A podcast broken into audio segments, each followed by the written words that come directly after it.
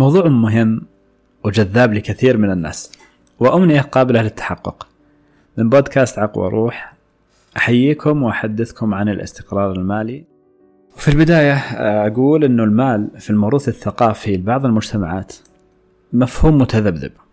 صاحب المال يبجل ويعظم وفي الوقت ذاته يصور المال على أنه مصدر الشرور أنه سبب لتفريق الإخوة سبب للكبر والطغيان.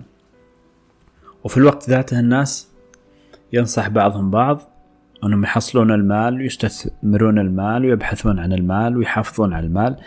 وهذا بدون شك له أثر في التكوين النفسي للنشء. فإذا كان الجيل السابق عنده قدرة هائلة في الانتقال الانسيابي بين المعاني التناغم مع ما نراها متناقضات واللي هي من صنع واقعهم ملابسات ظروفهم معطيات حياتهم.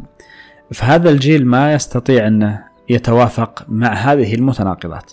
ما يمتلك آه، رؤى السابقين ولا بصيرتهم ولا قدراتهم. المناسبة لوقتهم. وعلى هذا يعيش مقسم القلب بين هذه النظرات المتضادة للمال. فيكدسه البعض ويشقى في جمعه على حساب صحته على حساب أسرته. البعض الآخر يعزف عنه ويخلد للتماوت والكسل. فريق آخر يجمعه علشان يسرف في إنفاقه على ملذاته تحت عذر أنه رجس. مصيرنا جميعا للتراب. أنفق ما في الجيب يأتيك ما في الغيب. دوامات بلا شك تعطل العطاء المعنوي والمادي لدى الإنسان. لأن المال مقوم هام من مقومات الحياة. وأيضا هو يأتي بالمقومات الأخرى. وهو من الضرورات مثل ضرورة العقل ضرورة النفس ضرورة غيرها من الضرورات. وهذه نصيحة هامة. لا تحدث نفسك أنك قانع في المال وحقيقتك أنه كسول أو ما عندك مهارات إدارة المال. تعلم.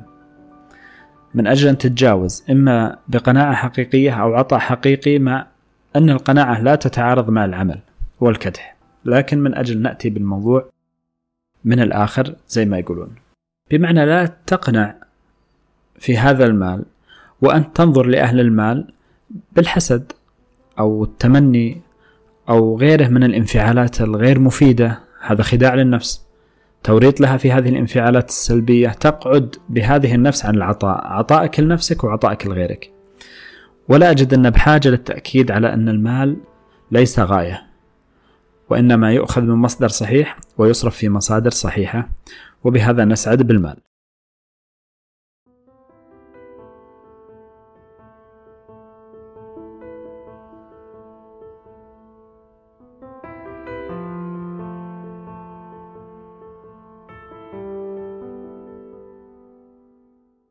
ومن أنفع الأمور اللي تعلمنا على هذا المعنى هو التعليم المالي. وهو نوع من التعليم المؤلفين اللي ألفوا فيه كتب أو أصحاب الدورات اللي يدربون الناس على التعليم المالي. يذكرون أنه ما يدرس في المدارس. هناك كتب كثيرة مفيدة. جيد مراجعتها الرجوع لها تلخيصها الاستفادة منها. فيه دورات وبعضها دورات باهظة الثمن جدا لكن مردودها عالي جدا. وبعض من أخذ هذه الدورات رجع المال اللي خذه فيها أضعاف مضاعفة. من الأمور اللي تذكر في التعليم المالي من أصولها وأهمها وهذا هذه توطئة أو تهيئة للحلقة القادمة اللي بنتوسع فيها قليلا عن موضوع التعليم المالي. جيد أنك تنوع في الاستثمارات. تتعلم أنواع جديدة من الاستثمارات. تتبع حاجات السوق بحس مرهف دراسة واقعية. يكون عندك خيال تشق طريق جديد تضيف قيمة جديدة للسوق ومع ذلك تنزل للواقع وتدرس الواقع بحذافيره. الادخار واكتساب مهارة الحفاظ على المال. من خلال سؤال كبار السن أهل التجارب أهل الاختصاص حضور الدورات قراءة كتب الادخار. وعصرنا هذا عصر سلع عصر تبضع محموم. وسبق تكلمنا في حلقات سابقة عن الاستهلاك العشوائي وأسبابه والفردانية والاستهلاك وإلى آخره. خاصة إذا كنت من سكان المدن. مع أن القرى وصلتها هذه الحالة التسوقية الإدمانية بعد فتح الفضاء والشراء بالبطاقات الائتمانية بالمتاجر الإلكترونية. فيها أسئلة من الجيد أنك تطرحها على نفسك قبل الشراء. هل هذا الشيء ضروري أو غير ضروري؟ أو مهم غير ضروري أو شيء آخر؟ تصنيف ثاني. هل هذه السلعة أحتاجها؟ يعني هي ضرورة؟ هل هذه السلعة أحبها؟ يعني هي مجرد حلم أو أمنية. هل هذه السلعة أريدها؟ يعني استخدامي فيها بيكون بسيط. هل هذه السلعة تعجبني؟ يعني الإعلانات عنها كثيرة أو شكلها براق أو اشتراها كل أصدقائي. لابد أنك تصنف هذه السلعة. أو ضع تصنيف من عندك بما يلائم ظرفك ومزاجك وطريقة تفكيرك وأسلوب حياتك. اللي تعلم التعليم المالي جيد أنه يدعم الشباب والفقراء ماديا ومعنويا. معنويا بالأفكار.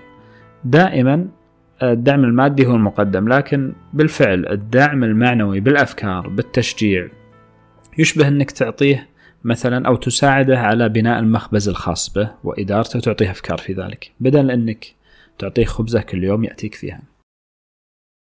فهم حقيقة المال أنه مو طريق للسعادة وإن كان في حسن إدارته وأخذه وعطائه بالشكل الصحيح يكون من أسباب السعادة. اللي بالغ في مراكمة الثروة من أجل شراء المسافة الاجتماعية كما عبرت باسكال. والهروب من وصمة الطبقة الأقل. ويحيط نفسه بأسوار عالية علشان تحجبه عن قليلي الحظ. هذا وهم. أنت تشتري الأشياء اللي تسعد بها وتحتاجها وبالفعل تكون لها قيمة في حياتك. من دون التفكير في الآخرين.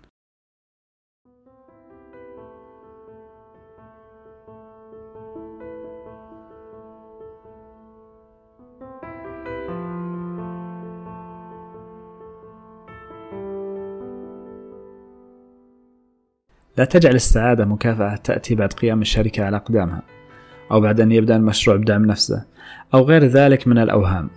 فالذي ينشغل عن أسرته وعن صحته وعن رياضته وعن قراءته وتنمية عقله في الكدح وجمع المال ليحصل على مكافأة السعادة في الحلقة الأخيرة وهم. وإنما تراعي الأسرة والصحة والعقل في أثناء بذل الجهد التجاري لتتكامل النجاحات في أعمار متساوية. كم رأينا كثير من كبار السن. البائسين جمعوا المال على حساب الأسرة والصحة والعقل فأصبحوا تجوري متحرك. ولمزيد من التعليم المالي نتابع بإذن الله في الحلقة القادمة عن التعليم المالي. نجعل له حلقة خاصة فيه لمن هو مهتم بهذا الأمر. كنت معكم في بودكاست عقل وروح. إلى اللقاء.